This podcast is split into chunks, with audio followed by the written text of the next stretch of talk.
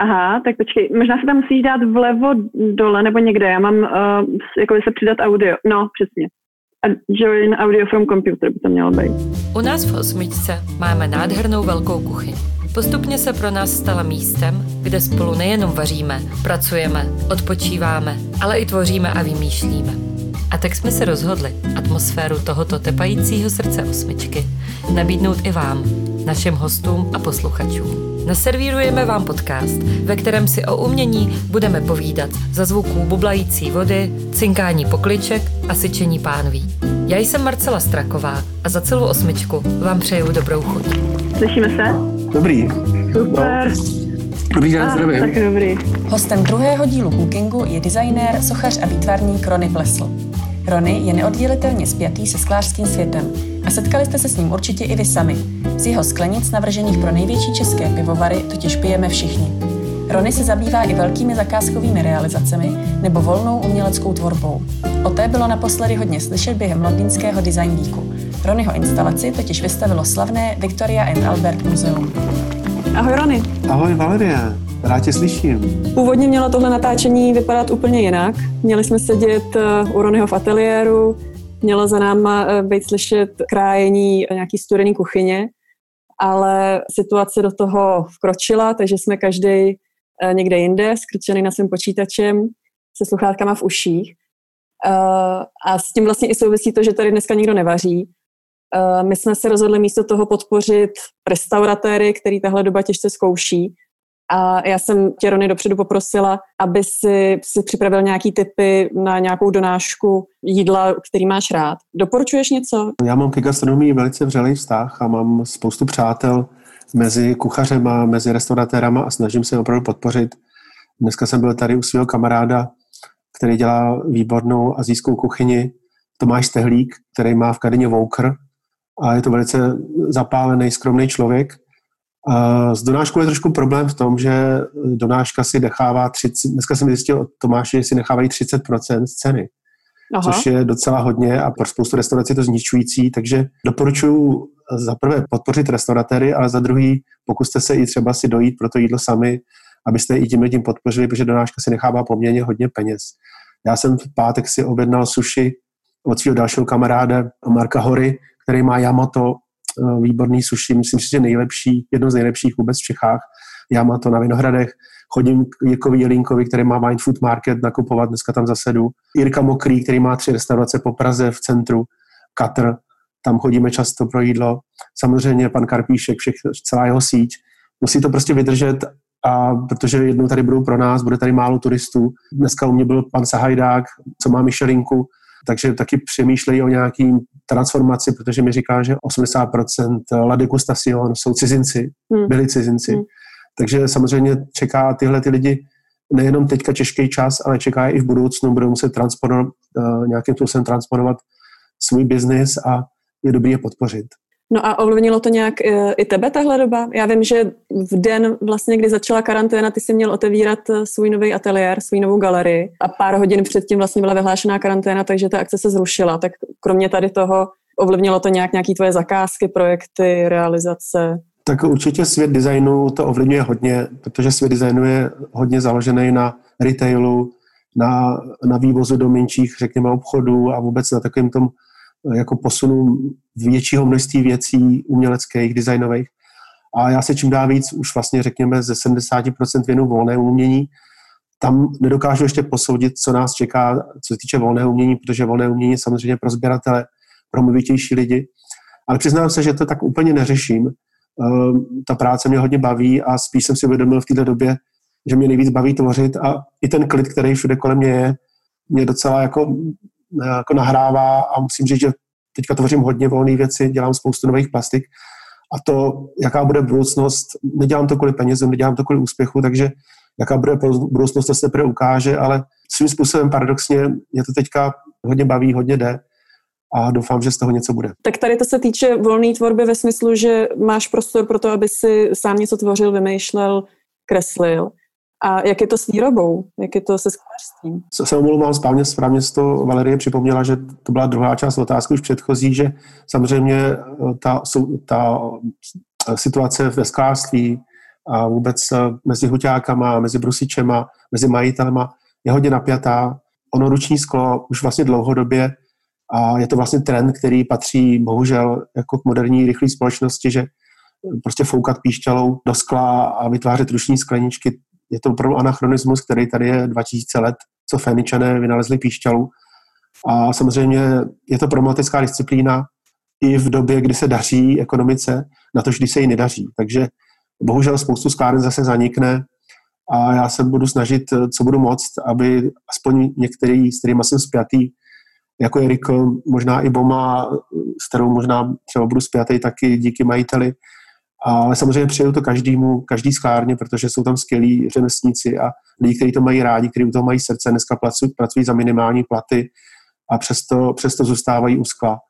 Takže držím každému palce a budu se snažit, co budu moct, abych mohl přispět k tomu, aby se některé sklárny udržely. Když jsme u těch skláren, tak dokázal by se nějak specifikovat, ty se sklem hodně pracuješ i jako s technikou jako volné tvorby nebo výtvarného umění. Dokážeš nějak specifikovat, v čem je ta umělecká disciplína jiná oproti nějakým jiným uměleckým technikám? Tady se od začátku vlastně narážíme na dvě oblasti, na volné umění a design. Hmm. Sklo z 90,9, 99, jak to říct, prostě z velké eh, části. Z, z velké části, hezký, přesně, přesně matematicky dobře řečeno. prostě historie skla je absolutně spjatá uh, s designem a v podstatě s, užit, s užitností. Mm-hmm. A volné umění ve skle začali vlastně dělat v 60. 50. letech Češi. A tenkrát Finové, Švédi, Američani na to zírali. Bylo to díky určitý, určitý konstelaci v době komunismu, kdy ve skládnách se nevyužívalo tolik designérů a, a lidí, kteří vycházeli z vysokých škol. A tenkrát si čeští, čeští umělci založili ty svoje pícky a ty svoje malé dílny a vlastně ohromili svět skaněnou plastikou. Což je velké pozitivum, samozřejmě do dneška se z toho částečně žije. Na druhou stranu sklo jako volná disciplína je tím pádem v podstatě strašně mladý obor a je velice složité ještě ho dobře zmapovat. A předchozí generace konzistoriků se o to nějakým způsobem snažila, nová generace se to snaží. Ale myslím si, že sklo jako volná disciplína ještě bude hodně se přehodnocovat jeho kvalita, kvalita jednotlivých osobností. A opravdu uh, mezi těma dvouma světama designu a volného skla je velký rozdíl. Já jsem svoji profesorskou přednášku nazval uh, Design se musí líbit, ale umění by vám mělo rvát vnitřnosti. A to je přesně ten obrovský rozdíl mezi těmi dvouma světama. Prostě nemůžete dělat sklo jako líbivou záležitost ve volném umění, ale musíte dělat design pro firmy jako líbivou záležitost, protože živíte lidi. Hmm. A v tom je zásadní rozdíl. A když se na to podíváš ve smyslu, že to sklo je vlastně ta tvoje výrobní technika, která nahrazuje barvy, papír, nebo kámen třeba, tak je to v něčem jiný v tom smyslu, že ty jsi třeba závislý na tom řemeslníkovi ve sklárně. Já vím, že některý výtvarníci samozřejmě jsou třeba sami skláři, takže si to můžou obstarat sami, ale většina asi ne, takže jsou vlastně závislí na rukou někoho jiného. Tak jsem moc, moc krásně jako správná novinářka. Já jsem vlastně v té předchozí otázce odpověděl malinko jinak, ale přesně si k tomu zase teďka mě nasměrovala. Eh, je to přesně tak. Ta disciplína je obrovsky ojedinělá v tom, že vy jste závislí na mistrovství někoho jiného, komu vedete ruce a oči. A proto je často i problém, když pracují prostě deset výtvarníků s jedním stejným sklářem, tak eh, samozřejmě i ty věci mají někdy sklony se podobat. Sklo je opravdu v tomhle velice specifický. Dokonce i skláři, kteří pracují přímo jako mistři, řemeslníci, tak stejně potřebují někoho, aby jim podal, aby jim prostě aby jim odnášel, aby jim prostě přebrušoval věci. A je to prostě, je to týmová práce. A i to je vlastně složitý, i to je vlastně specifikum, který nese sebou obrovské množství problémů, samozřejmě někdy i výhod, ale skoro je opravdu v tomhle tom taky velice ojedinělé. Dokázal by si specifikovat, ty, ty znáš umělecký svět doslova na všech kontinentech. Dokážeš nějak porovnat to české sklářství se zahraničním? Jsme v něčem něčem asi musíme být jiný, když to český sklo je vyhlášený světově, že jo? Je to taková naše národní komodita. Tak když to vemu úplně historicky, tak eh, vlastně uh, ruční sklo, ať je to broušený nebo hutní, zažilo vlastně v historii, v takový ty, řekněme, novodobější historii, když nepočítám nějaké úplně antické věci nebo egyptský, tak zažilo dva základní zlomy. A to bylo benátský sklo, který vlastně je štípaný, takzvaně dlouhý, který je založený na delší práci na huti, to sklo se nemusí tolik ohřívat, díky tomu můžete pracovat třeba dvě hodiny na ní váze, pracujete poměrně rychle a ta věc, která vznikne, je opravdu už vlastně hotová z hutě. A v baroku přišli Češi s velkým zlomem a to bylo sklo krátký, kdy zašli do skla brousit, nejdříve do horského křišťálu, potom do, do skloviny uh, hutní. A vlastně Češi opravdu historicky dali světu broušené sklo a vůbec jako i ten pojem český křišťál, kdy vlastně ta sklovina je zářivá a je zářivá právě z řezu a vlomu. Takže do dneška se to vlastně nějakým způsobem táhne, že dá se říct, že český sklo je socharský, je spíš takový jako mohutný, ať je to hutní nebo broušený. A vlastně tím je, tím je opravdu český sklo specifický. A myslím si i částečně se od něj odrazilo, od tohohle specifika eh, designového a řemeslného se odrazilo i to umělecké sklo. Ale jak znovu vlastně zdůrazňuji, ta doba toho uměleckého skla je vlastně v podstatě 60 let a teprve teďka se vlastně jako vytřibuje, které osobnosti vlastně na té scéně zůstanou jako ty, jako ty výrazné osobnosti, které překročily rámce designu. A když se mě hodně i cizinci ptají, vlastně co je to český sklo, tak je to na to hrozně těžké odpovědět, protože díky tomu překotnému vývoji v posledních letech, kdy se sklo dostalo opravdu e, do, do mnoha sfér, i právě ty výtvarný umělecký. A díky tomu, co se dělo za minulého režimu, jak vlastně český sklo byl takový vývozní artikl a nějakým způsobem zaplavil svět nejdříve v rámci RVHP a v rámci nějakých komunistických prostě, řekněme, výměn zboží, tak vlastně i po revoluci, kdy zase začal turismus ze západu. A myslím si, že konzistoriky ještě čeká velký kus práce, aby oddělili takzvaně zrno od plev. Ty už jsi řekl, že jsou tady nějaké dvě roviny, o kterých se bavíme. Je to to sklo jako design a sklo jako výtvarný umění. Kde je vlastně ta hranice mezi tady těma dvěma oblastma? Je to vyloženě ta užitnost toho, nebo je to v něčem jiným? Ta hranice je podle mě jednoznačně v tom, řekněme, osobnosti toho tvůrce, kdy jakmile převáží osobnost tvůrce nad eh, praktičností a prodejností, tak, tak, tak se pohybujete na rovině volného produktu. To znamená, co si kupuje sběratel, co si kupuje galerista, co si kupuje člověk, který chce originál. Chce vlastně duši umělce. Chce toho člověka. Nechce dobu, nechce, nechce trend, nechce hmm. funkčnost. Chce osobnost umělce. Když si kupujete design, tak chcete funkčnost, nebo trend, nebo chvilkovou náladu, která zrovna v té době se nosí. Chcete třeba barvu, která v té době je populární. Když si kupujete volné umění, tak chcete přesný opak. Chcete jenom toho jednoho jediného člověka. A v tom je obrovský, obrovský rozdíl mezi těmi dvouma cestama. A v tom se to bohužel, já bych řekl dokonce ani ne bohu dík, ale opravdu bohužel, díky tomu, že ta disciplína je hodně spjatá s tou komercí a líbivostí až někdy kýčem, tak tam ty hranice překročit do toho volné umění a stát se tou osobností, jako se stal třeba pan profesor Kopecký a pár dalších, je strašlivě těžký. Takže si myslíš, že se může stát, že jedna věc, jeden objekt může fungovat pro jednoho člověka jako design a pro eh, někoho jiného jako umělecký objekt? To ne. Eh, jakmile pro člověka, samozřejmě teďka se bavíme o člověku to je další, to je vždycky jak načte, na, jakoby nakoustete nějakou další problematiku, tak se to člověk začne ne zamotávat, ale spíš začne rozšiřovat, eh, vlastně ty nitky se začnou hrozně rozcházet. Takže teď bych se musel zastavit u toho, že se bavíme samozřejmě o lidech, kteří mají vkus, kteří mají poznání, protože moderní umění je totiž o poznání. Dneska už nemůžete eh, sbírat umění, aniž byste o něm něco věděli. Dneska už potřebujete jako ke všemu na světě, jako potřebujete, když chcete řídit auto a telefonovat, tak o, o tom musíte něco vědět. A dneska už nestačí vám jenom se podívat na obraz a říct, mně se to líbí. Dneska už musíte o tom tvůrci něco vědět. Takže já jsem tím chtěl říct, že když si když eh, rozlišujete to, že si kupujete originál, tak si, tak si opravdu kupujete duši toho umělce. A samozřejmě může to být i art design, může to být i věc, která překračuje hranice designu, může to být i užitá věc. Ale ta užitá věc, jak by řekl pan profesor Kopecký, který ho znovu zmiňuji, ta věc prostě musí mít koule. No s tím vkusem mě napadá jedna věc, na kterou jsem vždycky uvažovala. Mně vždycky přišlo, že uh, u skla je nebezpečně tenká hranice kýče. A nedokážu to vlastně ničím specifickým podložit. Prostě mi přijde, že spousta těch věcí se velmi snadno blíží kýči mnohem s nás, než uh, v jiných třeba aspektech výtvarného umění. Um, je to, je, ano. No, ne, to tam končí moje otázka. Jak to vnímáš ty? Je to jednoznačně pravda. Uh, jednoznačně. A to je právě ten problém. A to je to, co já vlastně léta kritizuju i sám na sobě dokonce. To, já jsem toho produktem, že sklo je prostě krásná záležitost. Už uh, alchymisti měli znak skla, ležetou osmičku a obrácený kříž. Sklo je prostě magický, sklo má nestálou krystalickou mřížku a do dneška se věci hádají, jestli sklo je eh, tekutina nebo pevná hmota.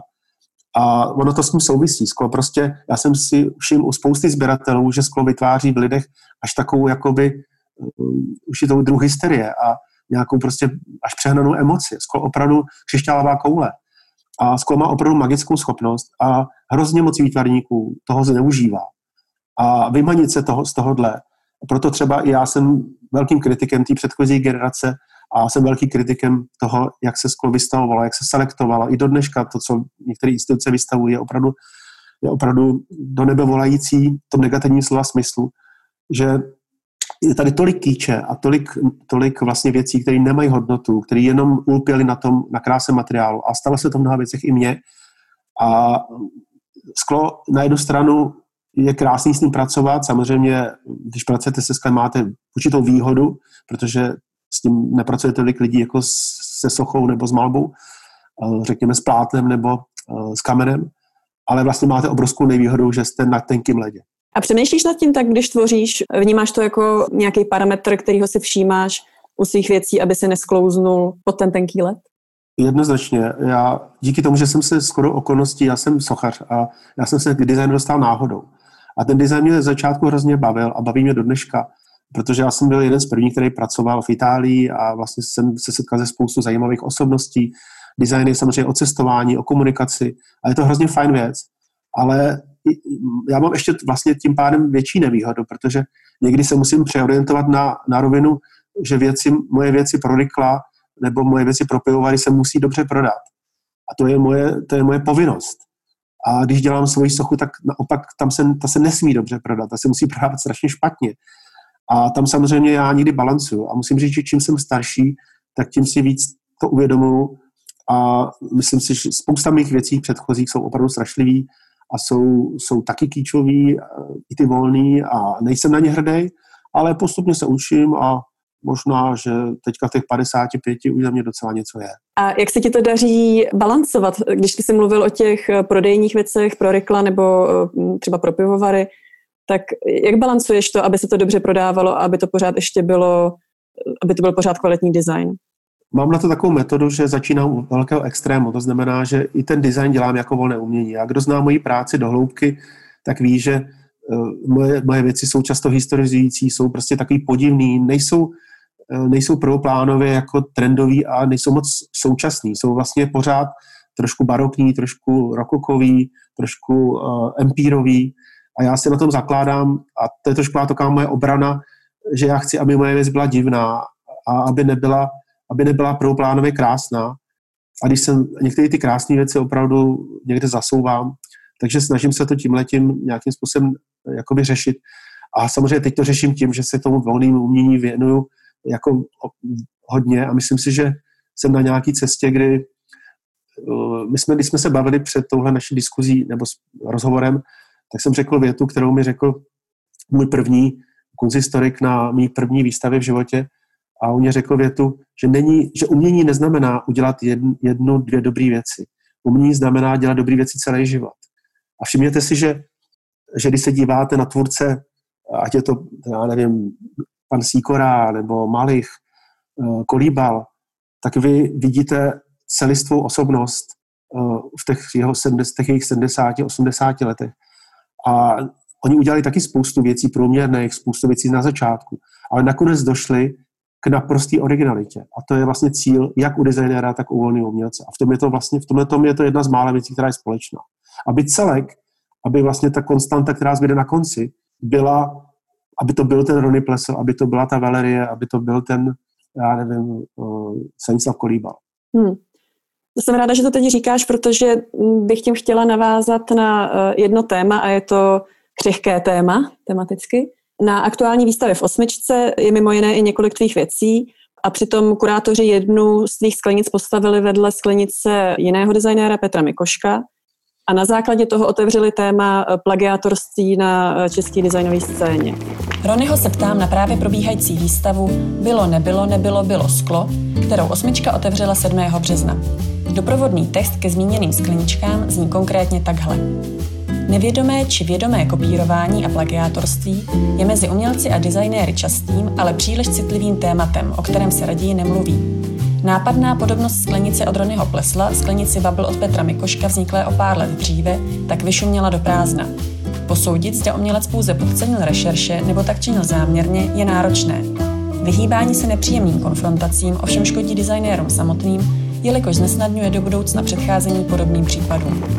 Chtěl byste se k tomu nějak vyjádřit? Určitě, není to pro mě žádný problém, eh, protože uh, nemám v tom žádný jako špatný svědomí, zrovna v konkrétně této situaci, takže k tomu můžu klidně v pohodě mluvit. Plagiátorství uh, samozřejmě v designu je mnohem větší než volné umění, protože tam je to, jak jsem řekl, hodně otázka trendu, líbivosti, tomu, že sloužíte nějaký značce. Dokonce v tom skle právě pracujete s jedním hůťákem a najednou on začne dělat svým stylem a už se to podobá, když předtím před týdnem dělal pro někoho jiného. Ale to neznamená, že to je omluva. Já bych spíš chtěl říct tomu to, že tady je takový sport český, že všimněte si, že strašně moc lidí, a je to spíš taková bulvární záležitost, se trefuje do lidí, kteří mají za sebou právě už jako velkou tvorbu a jsou nějakým způsobem na trhu etablovaný. A tam se hrozně hodí najít nějakou jednu věcičku, jedno logo, vzpomínám si na kauzu Najbert, nebo tady, když dělali Chorchové eh, Tima pro Bomu, prostě vždycky se objeví někdo a řekne, že tohle to jste mi napodobili. Uh, já na tohle moc nevěřím, protože naopak, když se podíváte na tvorbu osobností, jako je Aleš Najbert nebo, nebo Chorchové nebo i moji, tak samozřejmě vidíte, že, že v tom je nějaká jasná linka, že, že nejsme lidi, kteří by někoho napodobili, ale stane se, že někdy se samozřejmě ta věc začne podobat, ale ono se o ní mnohem víc mluví. Tady jsou plagiátoři v podstatě programoví, který vlastně nic jiného nedělají, který dohánějí ten vlak. A to, to, je, to je ten pravý plagiát. Samozřejmě u skleničky, kde uděláte kouli, ta koule je o milimetr větší, tam je hrozně lehký říct o někom, že tohle napodobil, nenapodobil. Ale spíš to považuji za trošku ostudu kurátorů, když vlastně uh, to nějakým způsobem se vozej na jedné věcice vytržený z kontextu, ještě, ještě třeba na skleničce. Ale nechci to nějak rozdělbírat uh, zase uh, do podrobna. Spíš jsem chtěl říct tomu to, že plagiátorství pro mě je zase, podobně jako jsem mluvil o designu a volné umění, je to vlastně disciplína. A není to o tom, že, že vám, zvlášť třeba pro člověka, který učí, samozřejmě tam je spoustu vlivů. A i mně se třeba stalo, že jsem pracoval s jedním huťákem a on udělal věc, která byla hrozně podobná mýmu studentovi. Já jsem mu to třeba během té práce říkal, on to stejně nějakým způsobem se smohl na huti. Potom se tady někdo ode mě půjčil a musím říct, že já se za to třeba stydím do dneška, že to někde bylo vystavené, nikdy jsem to neprodal, stáhnul jsem to. A i já jsem, i mě se takovéhle věci staly. Ale případ uh, mý skleničky pro Budvar, která vznikla z dvou sudů na sobě, uh, vznikla ze čbánku, byla vytažená z kontextu, to opravdu není ten případ. A myslím si, že to spíš je případ kurátorů, který chtěli trošku bulvárně si jakoby na mě povozit.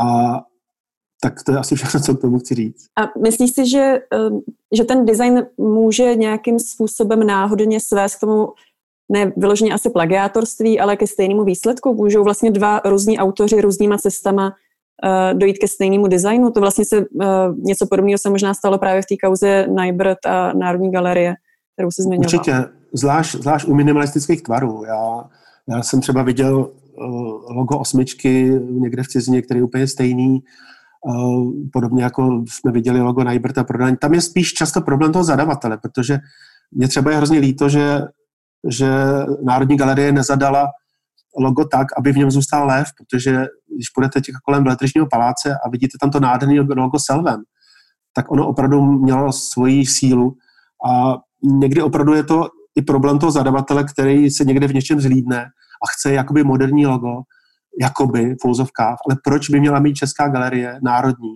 super, super trendový moderní logo? To je prostě podle mě nesmysl.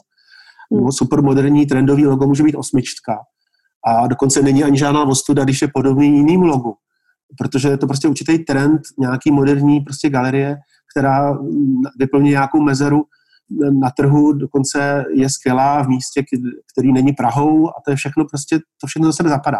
A Národní galerie by měla mít v logu lva, který tam, který tam historicky byl a je krásný.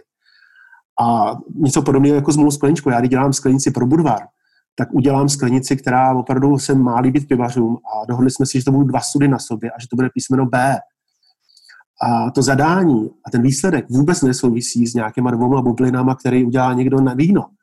To je prostě úplně jiný přístup. Odkud kam vlastně sahá autorství například právě sklenice, když ta sklenice jako předmět je tak silně ovlivněná tou svojí funkcí, že ten prostor pro designéra vlastně je dost omezený. Ty nemůžeš sklenici udělat cůru nohama nebo eh, jí dát nějaký úplně eh, prostě nezvyklý tvar, když pořád ještě musí mít ten, eh, tu jasnou funkci, že se do ní musí dát nalít nějaká tekutina a dá se z ní pít? No tak tím, že dělám 15 let pro společnost ZÁM německou, tak o tom něco vím, že opravdu se každý tvar může registrovat v Alicante ve Španělsku, v podstatě po celé Evropě. Není to ani moc drahý, funguje na tom opravdu Evropská unie. A v podstatě na rovinu v tom designu opravdu je to trošku i o té registraci, o tom, že, že si ten tvar prostě nějakým způsobem jako zamluvíte, protože moc dobře víte, že, že to, že ho někdo ne napodobí, ale dokonce, že dojde ke stejnému výsledku, je docela jakoby Eh, je docela lehce možný. A pokud se pohybujete třeba v té vysoké gastronomii, kde se těch tvarů vyrábí miliony, a můžete se setkat na trhu třeba se stejným pivem, eh, nebo s jiným pivem, který najednou použije stejný tvar, tak je to fakt průšvih. A já samozřejmě, nebo ta firma zám všechny moje tvary registruje, takže i ty tvary na Budvar, na Plzeň, ty jsou všechny registrované. A jsou v automatické výrobě, mají své specifika, jak tvarový a tak dále. A kdyby kdyby někdo očividně jako napodobil v té samé technologii, nebo pro... Samozřejmě musí to, to je taky možná zajímavé. Jako když někdo udělá stejnou skleničku ruční a ještě na víno, tak, je, tak to prostě je o ničem, že to opravdu je náhoda, nebo a tak dále, tak dále. Takže ten design je, je opravdu hodně biznis. A je to jako když se, tam už se nebaví dva umělci a dva konzistorici. Tam už se baví prostě velký biznismeni a právníci. A to bohužel nebo bohu dík k tomu i patří. Ale samozřejmě, když si vezmeme takový hypotetický příklad, že někdo bude celý život malovat jako síkora, tak bude trapný, že jo? a nic neprodá. Že jo? Ale v designu můžete udělat věc, kterou už někdo udělal, nemusí to o tom vědět, když, a když ji máte první zaregistrovaný, tak ten člověk je studený prostě protože to je biznis. A dá se vůbec ještě uh, konkrétně u té sklenice vymyslet něco nového? Není to tak? Já jsem kdysi slyšela, že v hudbě už všechny melodie kombinatoricky byly vlastně vymyšleny. Tak není možný, že už všechny sklenice byly navrženy? V podstatě jo. V podstatě už tady všechno opravdu bylo.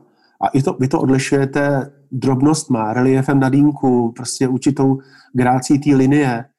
A to musí prostě vnímat, vnímat i ten spotřebitel a tak dále. Někdy, někdy máte dvě sklenice, které jsou téměř identické a přitom třeba jenom síla materiálu dělá, dělá ten požitek z té sklenice. A někdo někdo hloupej by řekl, jo, tenhle tu sklenici nepodobil. Ale ona má prostě třeba jinou sílu materiálu, jiný, nebo má jiný okraj. A to opravdu tam, tam nelze, tam nelze mluvit o plagiátorství.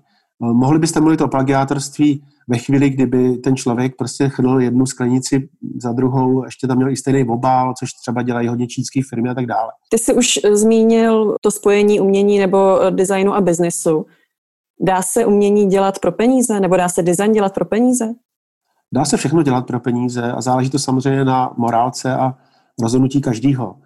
V designu, v designu je to víc odpustitelný a, a dokonce, dokonce si myslím, že někdy to může i velice dobře fungovat, proto taky designéři mají royalty, mají procenta z prodaných výrobků, že jo? a dokonce ty peníze jsou motivace, že jo? protože když uděláte sklenici, která se vám strašně líbí a nikdo ji nechce koupit, tak nemáte ani korunu z toho. A, ale což není to nejhorší. Nejhorší je, že to nemají ani korunu potom ty chudáci řemeslníci a těch je milí to. Takže design si v jistém smyslu i by měl dělat pro peníze, ale ne pro peníze jenom pro mě, ale pro peníze, aby prostě ten brusič a huťák měl výplatu. Ale pokud někdo dělá volný umění pro peníze, tak je to ostuda. A teď bych se možná vrátil na začátek našeho rozhovoru, proč já třeba jsem takový kritik jako český skleněný plastiky, jako celku, je proto, že česká skleněná plastika se hodně v historii dělala pro peníze. A nahrazovalo se tím vlastně ten svět designu. A to je opravdu špatně. to, aby, se, aby jsme udělali plastiku ala libenský a, nebo svítivou červenou, aby se dobře prodala, je prostě špatný. A samozřejmě, že asi uh, to, aby se člověk uživil a uživil rodinu, taky hraje roli a asi každý z nás někdy něco pro peníze mohl udělat. Ale znovu zdůraznuju, hodnoťme osobnosti jako celek a nedívejme se na nějaký jejich úlet, aby jsme se po nich vozili. Pojďme se podívat na tvorbu osobnosti, jestli opravdu v tom historii českého skla, českého designu vytvořila něco, co má hodnotu, hodnotu jejich jména. Já jsem se původně na závěr chtěla zeptat na, eh, na to, co si myslíš o budoucnu českého skla nebo uh, kam kráčí český sklo. Ale nevím, jestli to teď uh, za daný koronavirový situaci je vůbec možný odhadnout, jestli se nebudeme muset počkat ještě pár týdnů nebo měsíců, jak to dopadne. Určitě si budeme muset počkat, ale jednu věc bych možná na závěr řekl, že uh, já si hrozně vážím třeba práce, když se teďka bavíme o tom, kam kdo kráčí. Eh, já si práci, vážím práce lidí, kteří se dívají víc do světa, než do České republiky. A to platí jak pro umělce, tak pro designery, tak pro kunzhistoriky.